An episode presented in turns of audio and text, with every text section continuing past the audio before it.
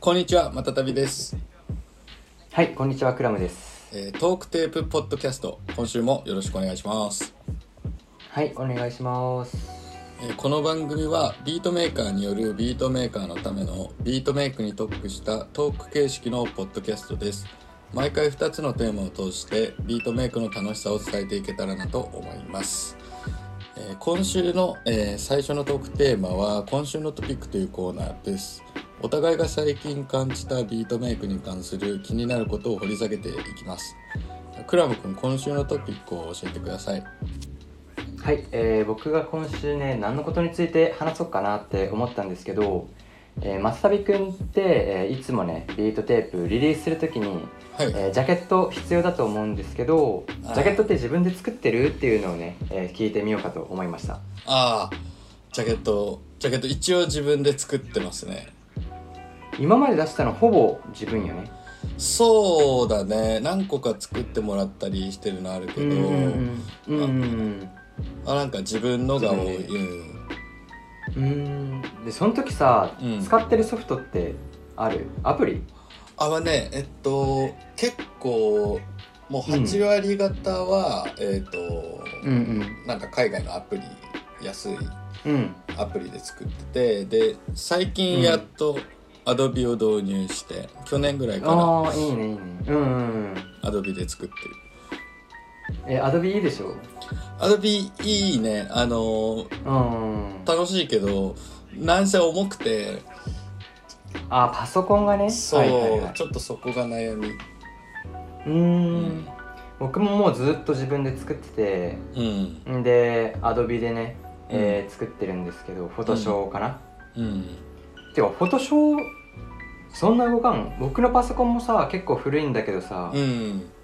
別にサクサクなんだよねああ本当なんかほあ、うん他の容量が圧迫してるのかなんか結構ひ、うん人によっては編集その画像とかの編集用と音楽の編集用でパソコンを分けてるっていう人もいるああそうねそうそうそうそう、もう結構膨大なファイルあーそううかん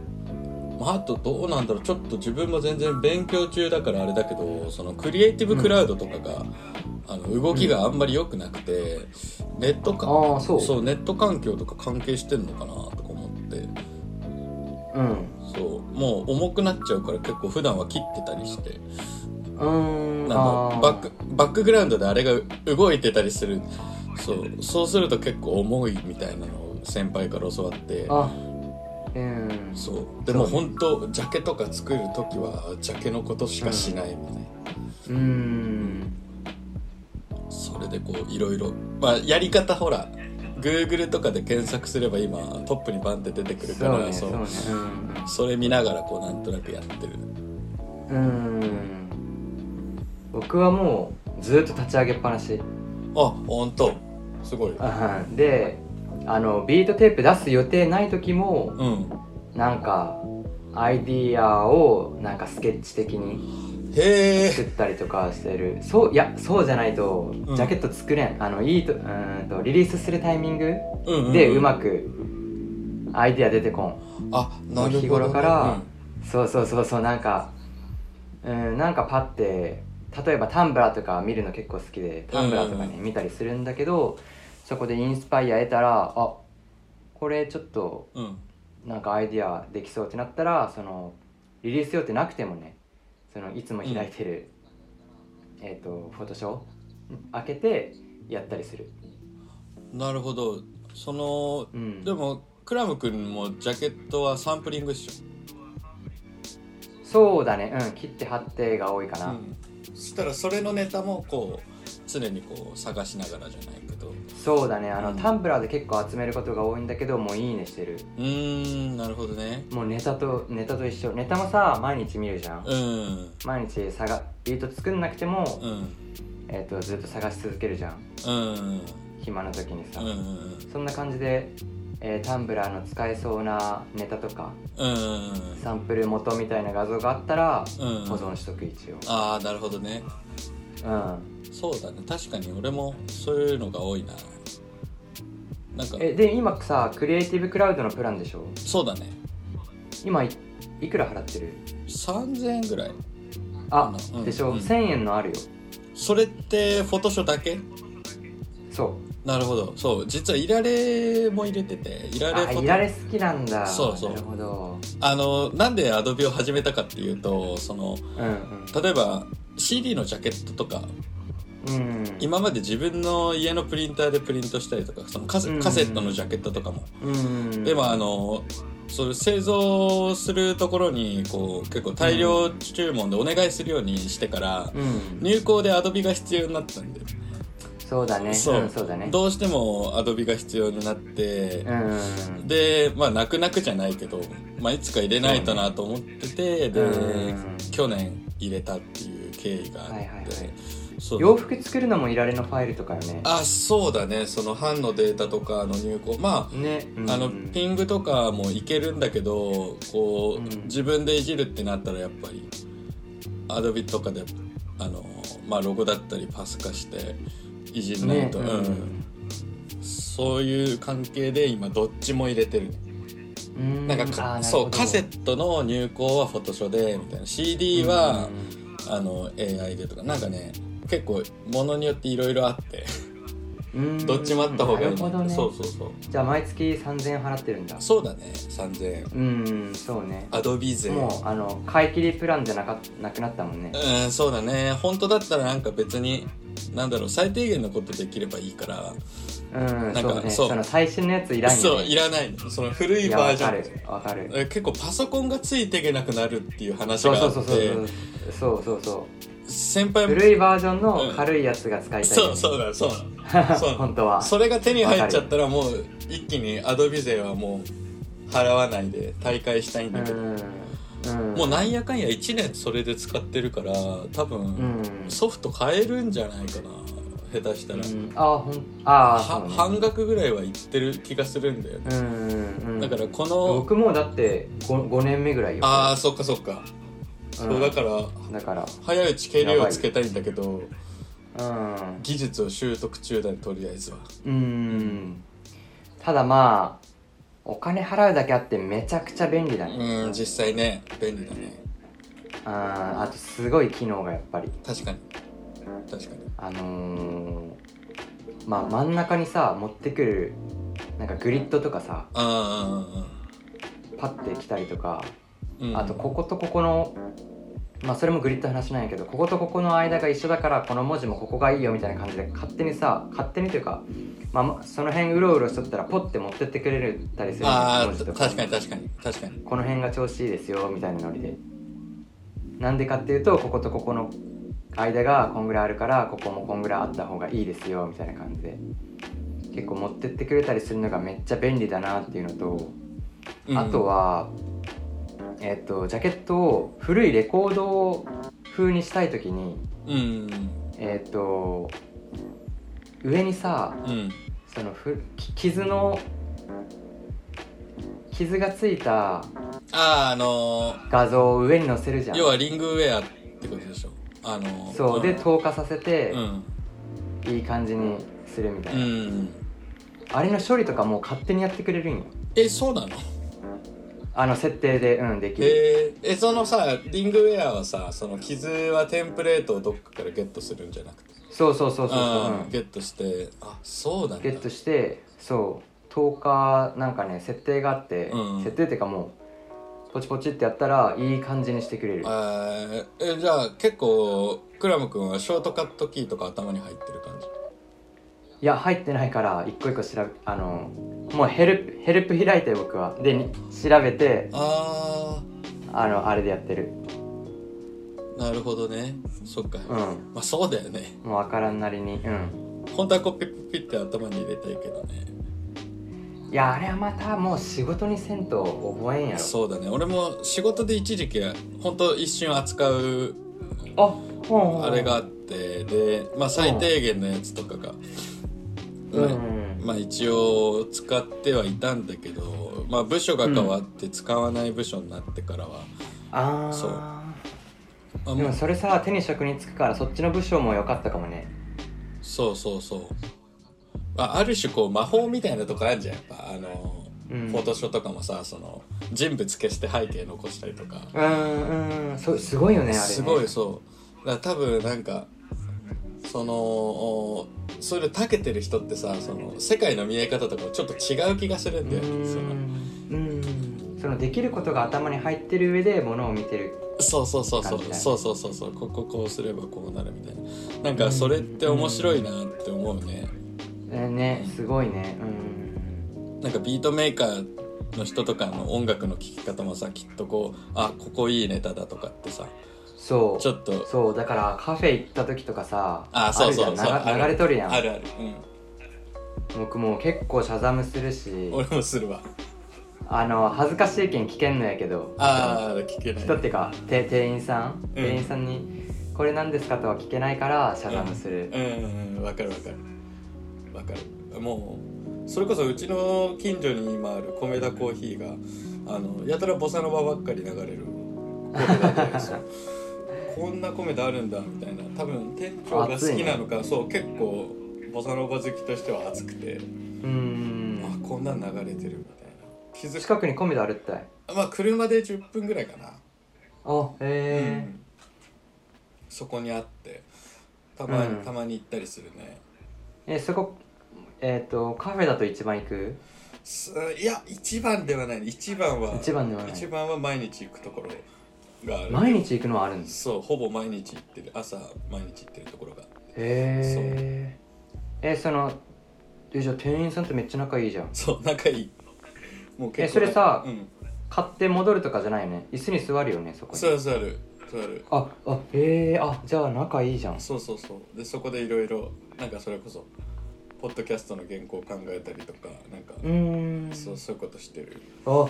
めちゃくちゃいいじゃんそうそうそう朝に頭、へー朝に頭を動かすっていうのをえそれ30分ぐらい座るうんそうそうそう10分ぐらいもう30分へ下手したら1時間ぐらいいたりするあへえそうそうそうあいいねいいねでちょっと世間話して帰るみたいなうんそう,、うんそうそういうところはあるねへえそういうところでこうジャケのイメージとかうんこうななるんかほどねそうだ練ねっそたこりと一か息つくあの分かる分かる分かるそうそうそう、そういうタイミングで出てきたりするね、ううんんはいはいはいはいはいなるほどねそうそうまあちょっそうだからどうしてんのかなと思って、うんジャケのことに、えうー、ん松田部君に僕は聞いてみました、はい今週のトピックって感じかとなそうですねありがとうございまうす、んまあジャケットはまあそうだね最近はアドビで作ってますうんじゃあちょっと私のトピックなんですけどうんあの最近ちょっと梅雨入り今年もやってきましたそうそうめちゃくちゃ雨多いよ東京やばいよねえもう毎日雨みたいなジメジメしてうんで、なんかそういう時にちょっと思ったんだけど結構天気で曲作るテイストとかって変わったりするのかなと思ってうんそういう天気の影響とかってあります、うーんどうだろうなまあはっきりとは分かんないけどやっぱ僕は散歩したりしてうん女優の曲作ろうかなって考えて帰ってきてビート作ったりするんだけどうんうんやっぱり雨の日に外出るのはちょっと億劫で面倒くさいなっあてうんそうだよねさすでが散歩行かずにうんビート制作に行くんよね、にねそうなるよね、そしたらねうーんまあ言われてなんとなくだけどうん、うんちょっと、えーメローなというかなんか僕のビートって結構勢いあったりするじゃん、うんうんそういうのよりもやっぱ、えー、ドヨンとって言うとあれだけどまあメローのかなメローな感じのうんゆったりしたのになっちゃうような気がする、うんなるほどゆったりした曲ができやすいなるほうど、はいん、ような気がするはいはいそうだから、うん、最近はもう雨でも散歩するようにしてる、ああそっかそっかやっぱり、うん、傘さしてうん雨でもやっぱ外出るのと出ないのとじゃやっぱ違うよねずっと缶そ詰うになっ一ちゃう応うんそうそうそうそうそうそうあと一応雲があっても紫外線って体に取り込むんよね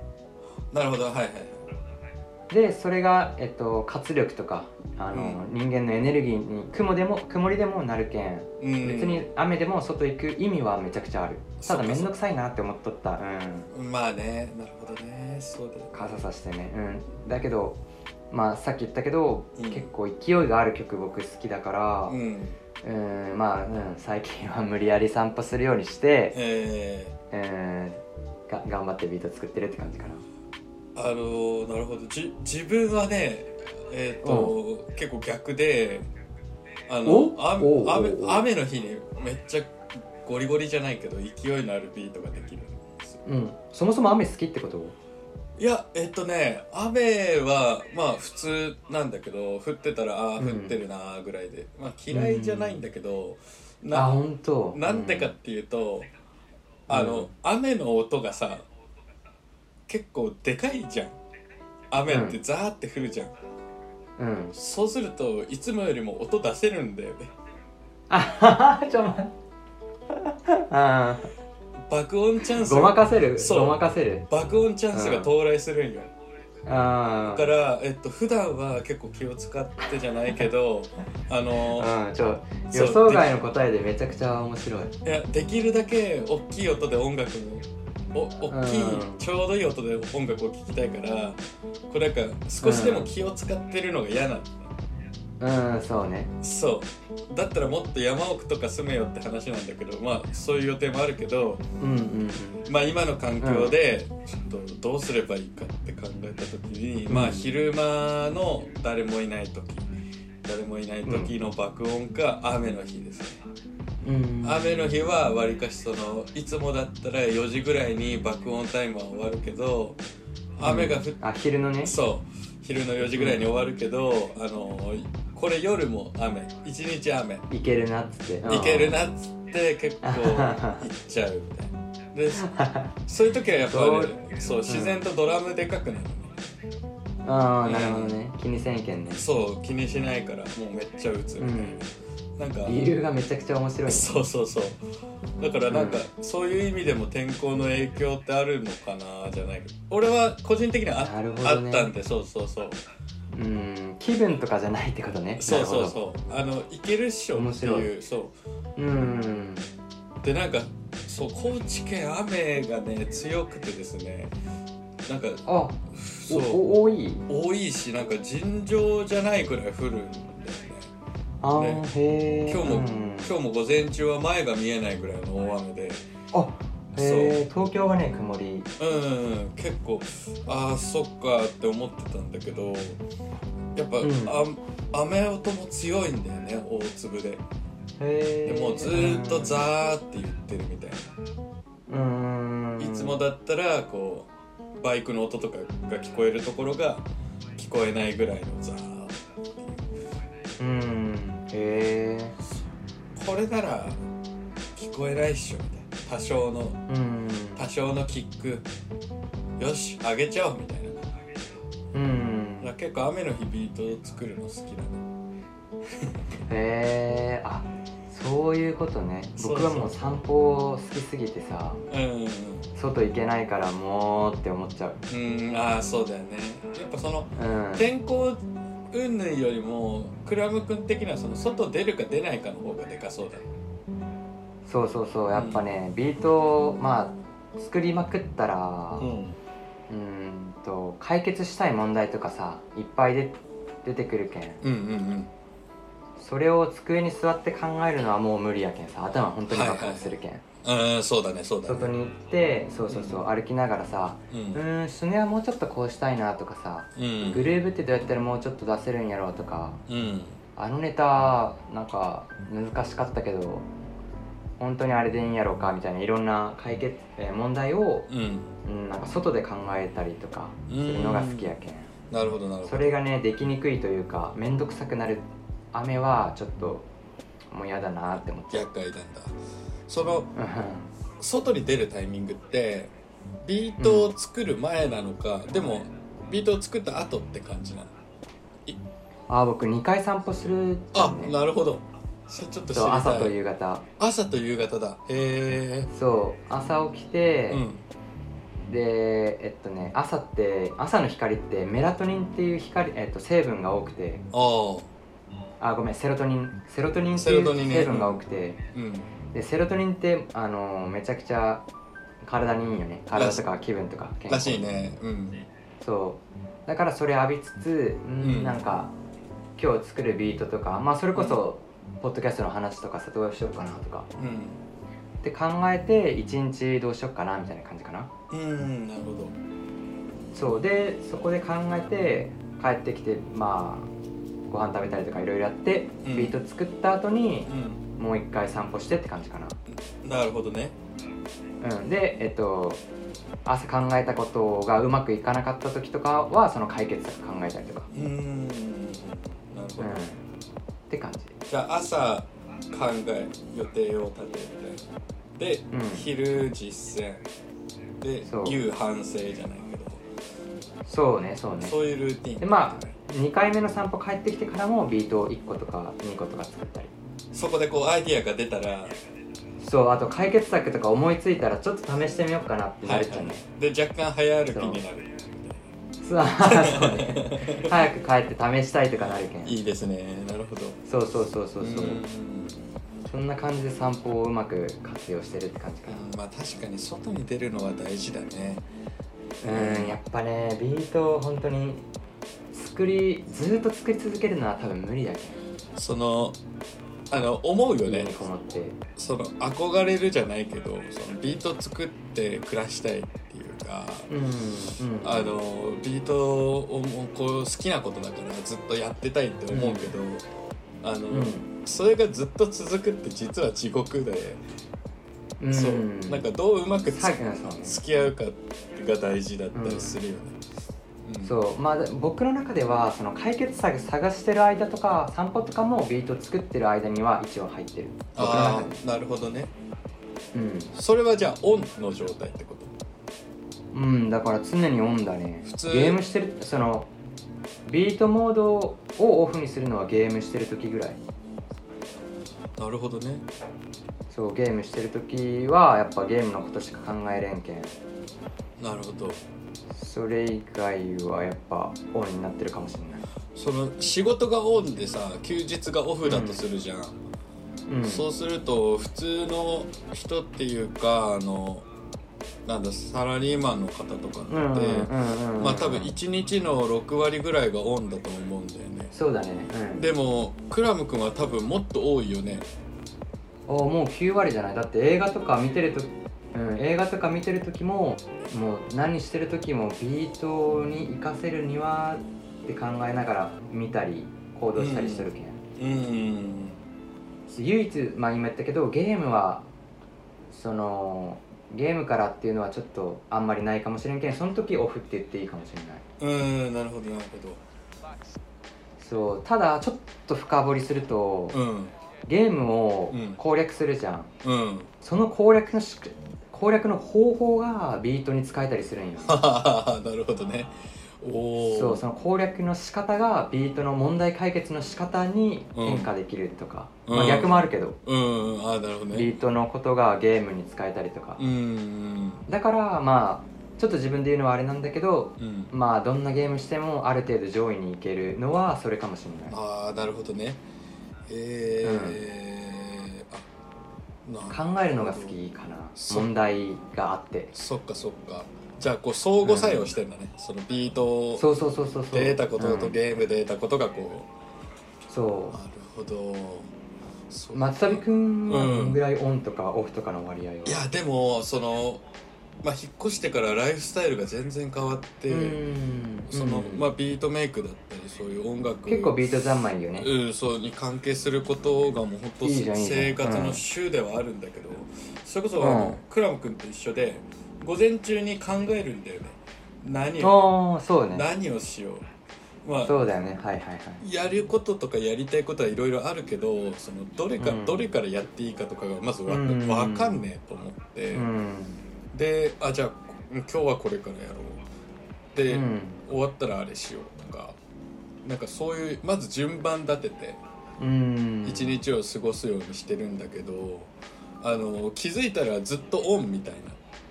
なうんそうねそのビートスビートメイクがオオフだったのが今までオンになってるっていう状況の中で、結構これ張り詰めててしんどいぞみたいうんな、あ締め切りだぞみたいななんかテンションになってくるとこれずっと続けるの無理っぽいぞみたいうんななんか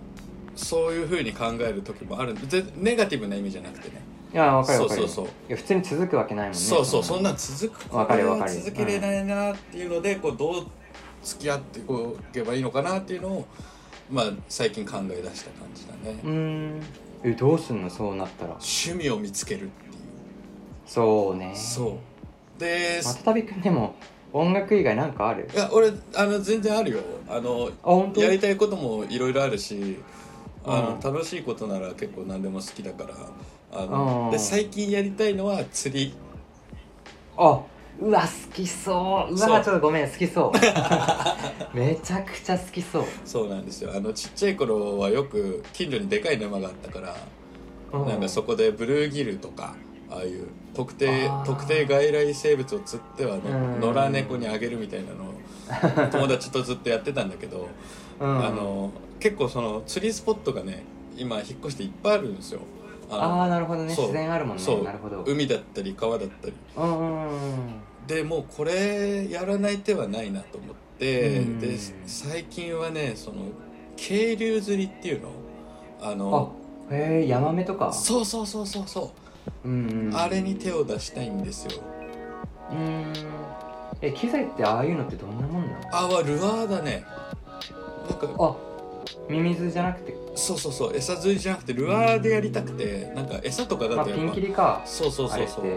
てでその高い安いはそうまずはまあ安いのから始めてで、まあ、ちょっとつながれそうな渓流釣りしてる人っていうかあの釣りしてる人がいるから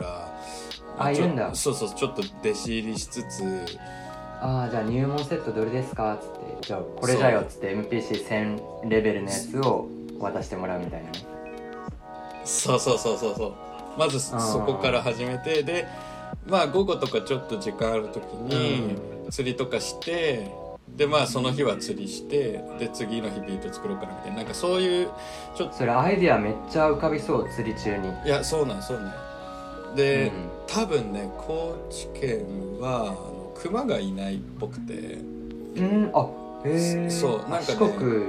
四国ね熊がいないので月のワグマはねいるらしいんだけど愛媛かどっかの山に10頭とかなんだって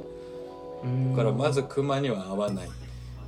うんん、からまあ一人でも大丈夫かなって思ってるね、うん。うん。うん。そこでちょっと釣りとかしたいねなんかいいね。機材こだわりそうまた。機材というかいやそうだね道具か。道具はまあ、そ後々ね後う。う々ん。こだわりたいけど、 うん。これじゃあいつかさこれ釣りのポッドキャストに乗っ取られるかもし れない。いや なんかそのわかんないその釣り人のノリみたいなのであんまり好きじゃないというかえ、そうう？んあのもうほんと趣味としてやりたいから結構うんガチめいてる人ってすごいじゃんやっぱりなんかまあビートも一緒かもしれないけどさほらいや、ビあ僕もそれを今思った。ビそうートも一緒じゃね？そうそうそうだからちょっとうん俺とかも惹かれてる部分があると思うけ どでもその釣りしてる人とかでも釣りさの人そう釣りの人から見たらさ、そうそのお俺はクオンタイズで SP でポチポチやりてえのにグルーブってあのおじさんなんだよってそうそうそう言われるかもしれないそうそうそうそういうようなことを言われるとちょっと嫌だなみたいなそう うーんこあこーなるほのどねここの川ではこうだよとかえー、なるほどね、うんはいはいまあそういうのあるかもしれないけどみたいななんか自由にやらせてくださいそうよそう分かる分息かる 抜きなんわかでるわかるみたいなうん感じそううーんまああとは生き物と向き合うから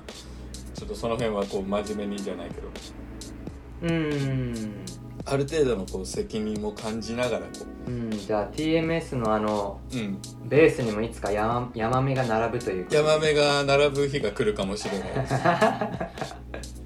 冷凍保存のねそうそう冷凍保存のめちゃめちゃやばい ねいいねそう、まあ、だから息抜きうーんを探してるってね感じ、なんかやうんなるほど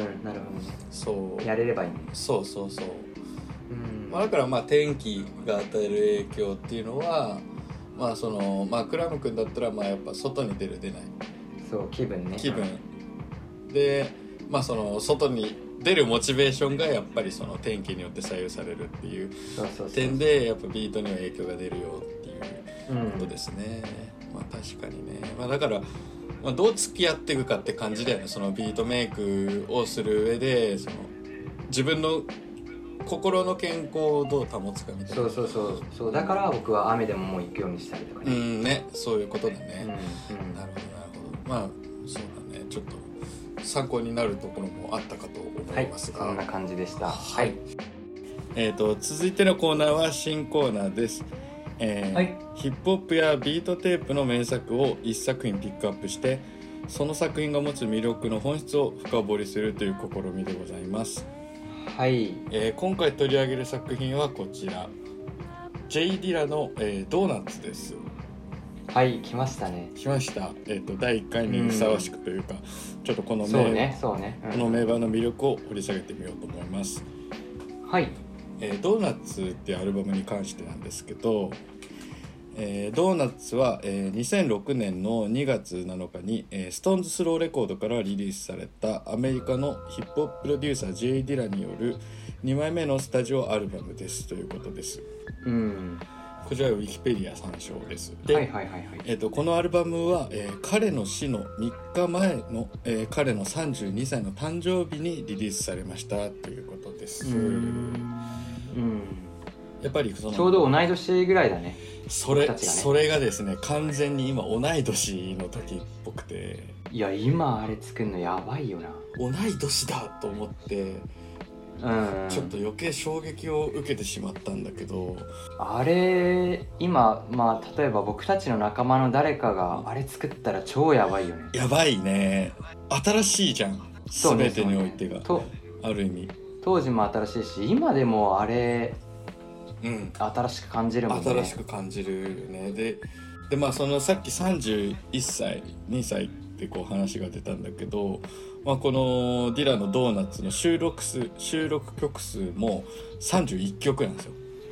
うーん、まあ、当時の年齢と一緒の曲数っていうこうとんで、うんなるほどねそうでまあそのリリース後にねこれまでであの最も影響力のあるヒップホップアルバムの一つっていうふうに言われているわけですそうね、うんまあクラム君がそのディラの「ドーナツ」を知ったのってどういうタイミングでした知ったのがねすえーっとねだから正確にはね覚えてないんだけど、うんうんでも多分大学生ぐらいの時うんうんうんうんでバイトの先輩かな先輩とかに最初ねマットリブとか教えてもらってかっこいいよみたいなうんうんうんうんでそのマットリブを教えてもらってから自分でディラとかにたどり着いたのかなディグっていく中うで、んうんうんなるほどでもうだから知ったのはさ全然遅かったから、うもうなくなってたんだよね、んうん、僕が知った時にそうだねそうだねうんでやっぱアーティストをとりあえずディラって知ってじゃあまあ代表作何かなって思って聞いたのが、うんえードーナツだった初めてだから多分ディラ聞いたのドーナツだと思う、はいはい、ああそうだねそうだね、うんなんか特に俺らの世代はそういう人が多いのかもしれないねうんうんうんあ松田君もそうだよね俺生きてる時は知らないそよ、うね、生きてる時あはそうだよねそうやっだぱよりねね知らないんだよねうんそう後々掘ってく感じになってるねね、しかもちょうどギリギリ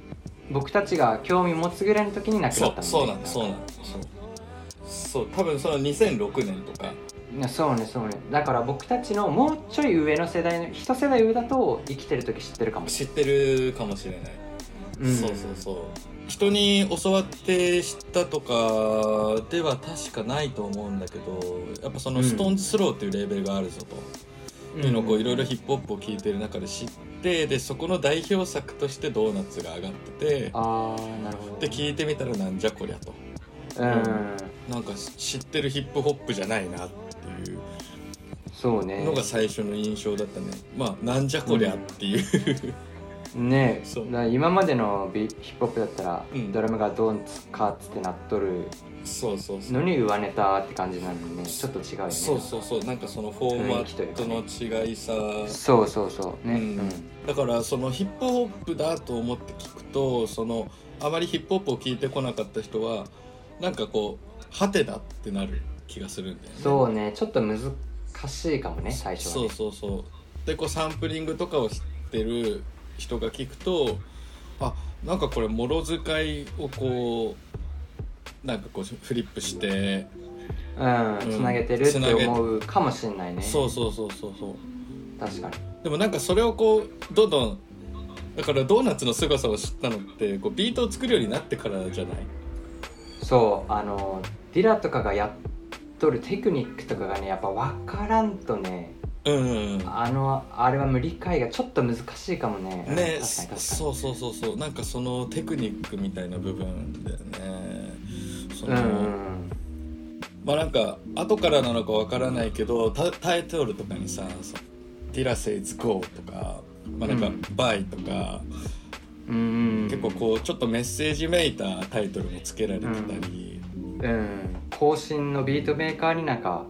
刺さるようなねそうそうそう刺さるようななるほどそう、うんでなんかそれは最近聞いててすごい思ったんだよねそのあこれディラからのメッセージなのかもみたいなそうねなるほど俺は今魂込めてんぞみたいなまあなかなかやっぱさそのそこまで身体性を出せるタイミングってないと思うんだよねそうねやっぱり毎日明日死ぬって思って生きろっていうような格言とかあるけどなかなかそう思ってビートをビートというか日々をね過ごしたりとか活動したりねせんけどね、うんやっぱ直面してる人がやっぱやると、うんそうそうそね出うるんやもろうねなんかその直面してるんだなってそう多分ディラ自身もさその自分のタイムリミットっていうものをある程度なんか、うんそうかもうね、なるほどん、分かった上でっていあうんうんうんうんうなるほそどねうふうに思うんですよでうんまあ、だからヒップホップのビートって例えばサンプリングで作るビートってそのサンプリングをするっていう時点で一個制限があるじゃんこのネタはこう切らないといけないっていうかこうしか切れないとか、うんそうそうねまあ、BPM っていう縛りもあったりとかその全くのゼロからじゃなくてある程度決められた何かの中でこう作る制限されたもの音楽ビートメーカー。うんでそのディラのドーナツっていうのはもう余命っていう最大のリミットその制限がかけられうてる、んでなんかそれがもうちょっと、まあ言ってしまえばまあ皮肉なことにその作品をすごいこう輝かせてる要素の一つになっちゃってるっていうふうに俺は思いますね、まあやっぱ作るなんだろうねエネルギー量とか違うよねそうだからエネルギー量とかもやっぱディラってすごい多作じゃんあのうん表に出てるアルバムとかって、その「シャイニング」とか「ウェルカム・トゥ・デトロイト」とか、まあ、それこそ「ドーナツ」とかあの、うん何枚かしかないけどプロデュースワーク、うんプロデュースワークってもう本当にいっぱいあるじゃんめっちゃあるめねちゃくちゃあるじゃんだからもうそれだけ作ってたしもうずっと音楽と向き合ってたっていうのは間違いないなと思うんだけどそうねで今でもさなんか、YouTube とかでさアンリリースとか言ってさはいはいどんどんどんどん聞いたことないようなビートねえなんか出てきてさ、うん生きてるんじゃないか説があったりとかさそうだね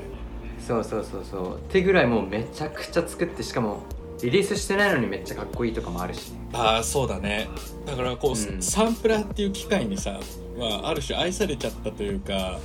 うんなんかそういう人がこうもう本当に最後の炎でバッとそうねバうッんと咲かせた花火みたいな、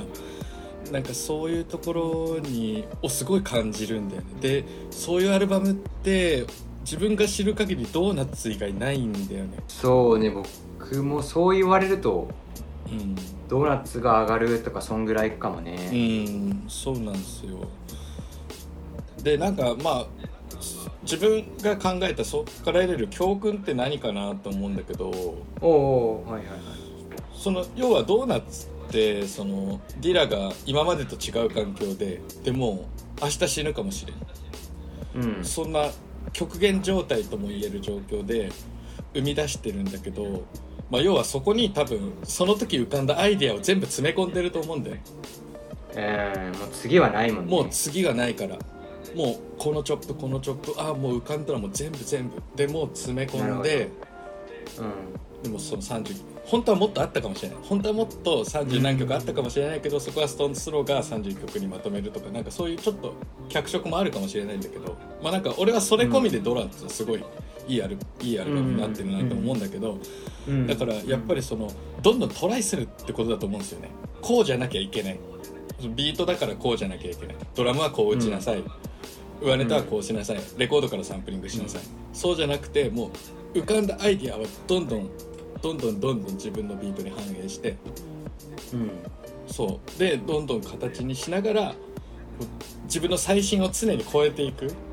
うん大事だねそうなんかその大事さをすごいドーナツか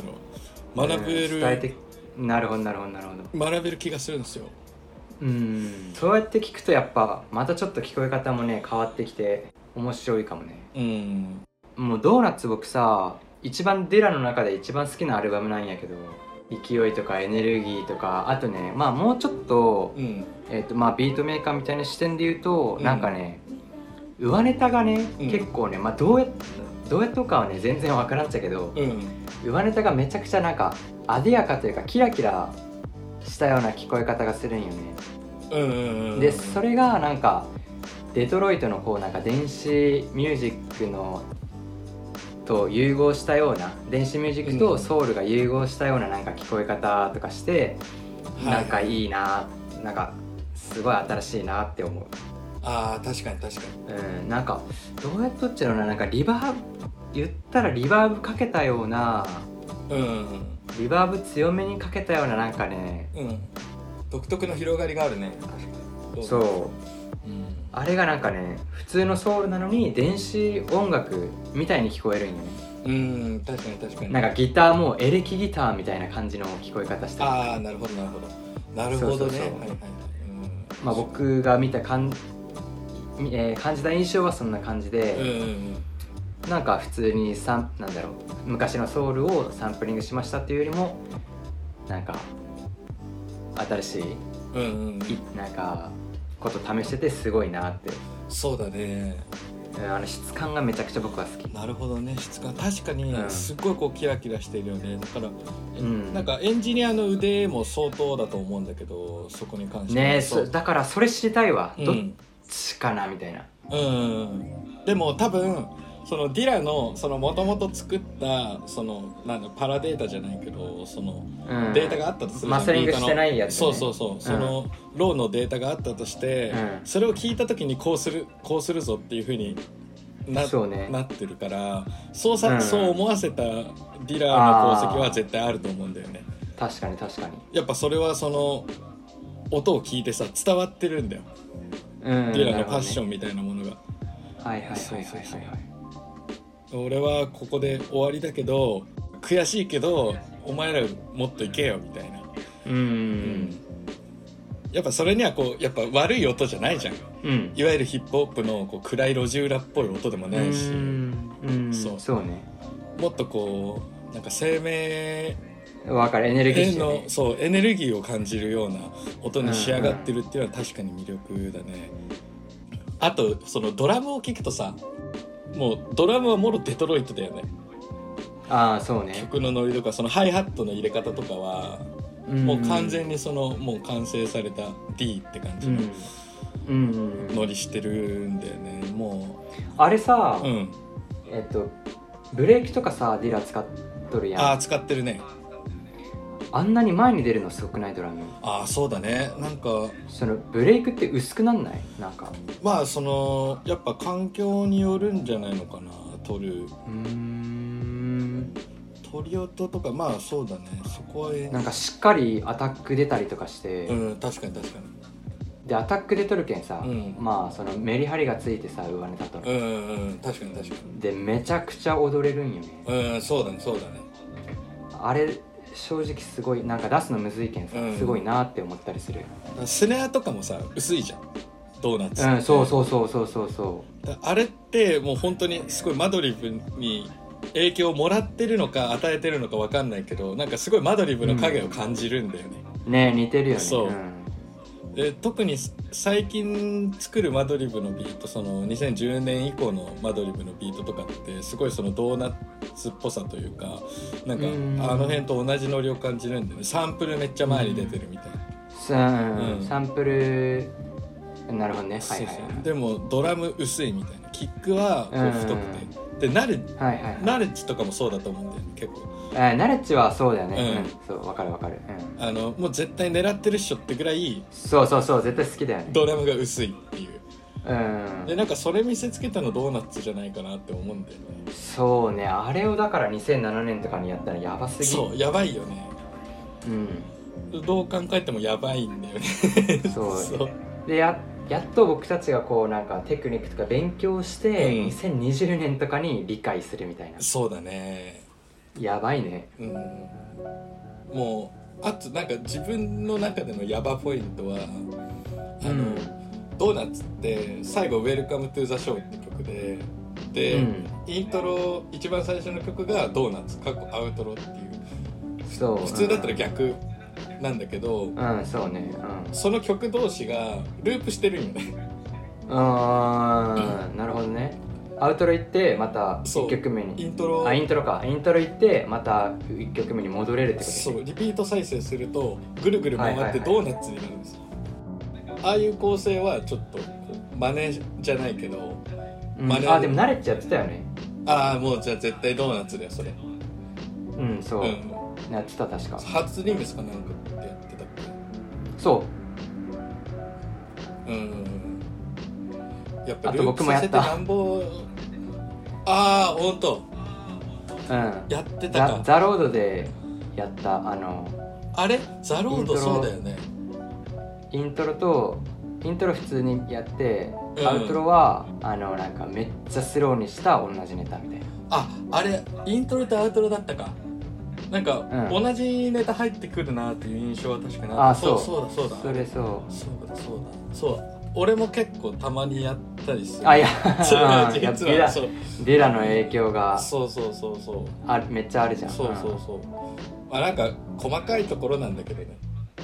うん、うん結構ででもまあリスペクトってことでさそうそうそこがそれし知ってる人同士だとニヤリポイントじそゃうんニヤリポイント結構だかうらんニヤリポイントは仕込みたくなるよねわかるわかる、うん小ネタねそう小ネタだか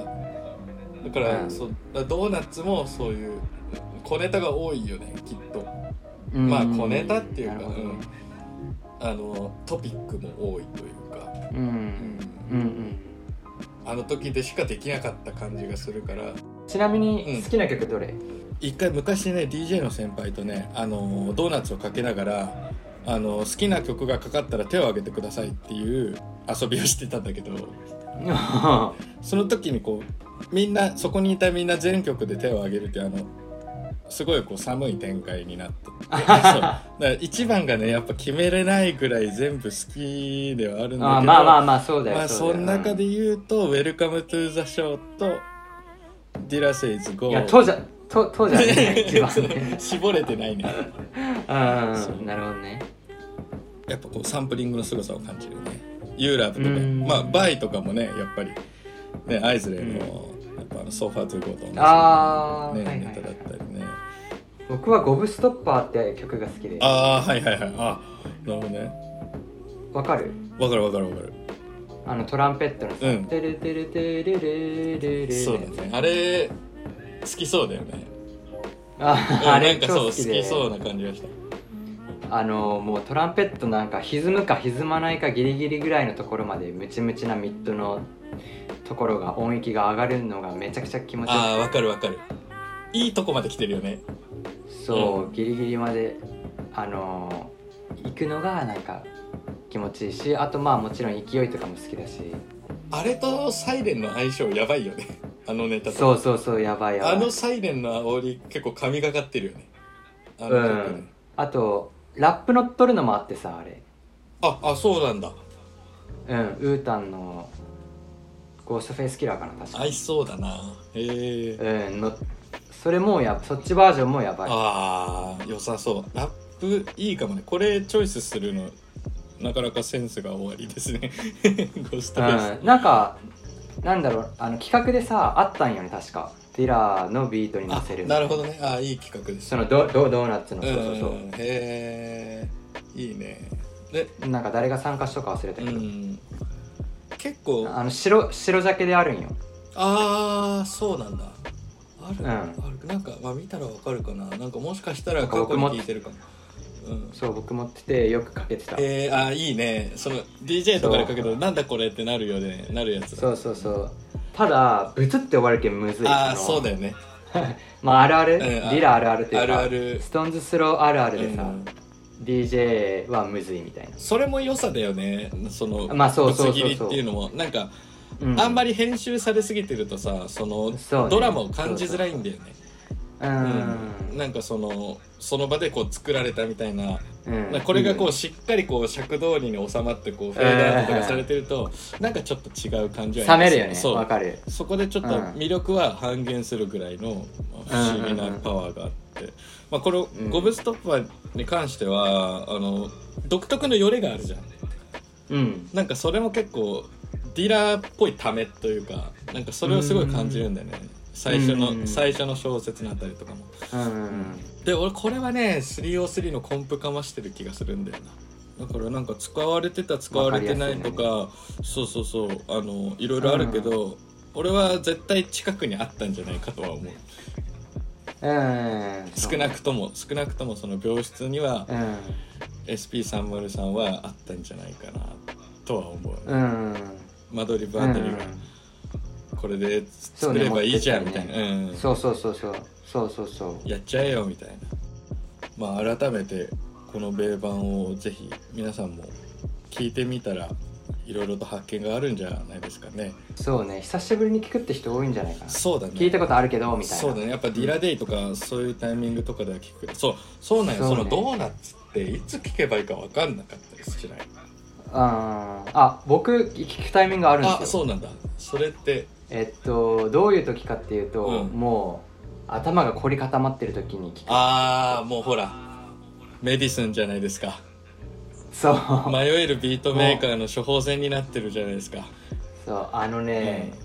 あのサンプルの使い方とかさまあさっき言ったけど、うんえっとねもうめちゃくちゃなんか自由なんよねそうなんよねだからでその頭凝り固まっとう時っていうのはもう固定概念にはまってしまっとる時でいいビートが作れんって時なんようんうんうんうんうんでその例えばチョップはこう、うん、こういうタイミングでチョップしたらうんいいビート作れるとかなんかそういう固定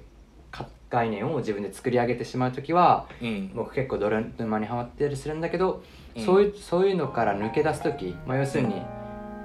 自由に考えろよってバーンって突きつけられるような、うんえー感じがするからそのうわーなんか頭が固まっ思考固まってんなって時にあれ聞いてこうリフレッシュというかうん、させるようにはしてるうん、確かにそのサンプリングの可能性っていうか感じさせられるよねそそううめちゃくちゃね頭ましあのなんかリフレッシュされるうね、ん小細う工わ固まってたってそうそうそうそうそう小細工なしっていうかそうそうそうもうそのディラーの自分のグルーブだけその身体性、うんうんそう感じたままにドンドントシンクフィール的なねブルース・リー的な、あうんそういうところはあるよねやっぱさ、うんあれっぽいアルバムが出てないのがすごくて要するに真似できんってことなんよそう真似できないよねうんここれドーナツっぽいねってなくないないないないないそうそれがすごいよそうそうだからそれって結構その音楽の中で見てもかなりかなりレアなことだと思うレアレアレアレアでもやってることはもうサンプリングだし、そううんね、うんもうシンプルじシゃンんプルなまっとうなサンプリングなんだよねそそれが本当にすごいなって思いますよねねうううんうんうんん、ぜひねこのタイミングでね、そうやっぱ処方箋になるんで、うん、そう聞き直すのめっちゃありうん、ドーナツを聞いてもう一回頭フリーになって解放させられてそうだねもう一回考え直すといい、ね、そうもうどんどん新しいことを試してもらえばいいかなって思いますはいいかがだったでしょうか、えー今週はここまででございます、えービートの話をしてたらちょっとワクワクしてきたんで私たちはビートメイクに戻ります皆さんも良い週末をお過ごしくださいまた来週のポッドキャストでお会いしましょうバイバイ、はいバイバーイ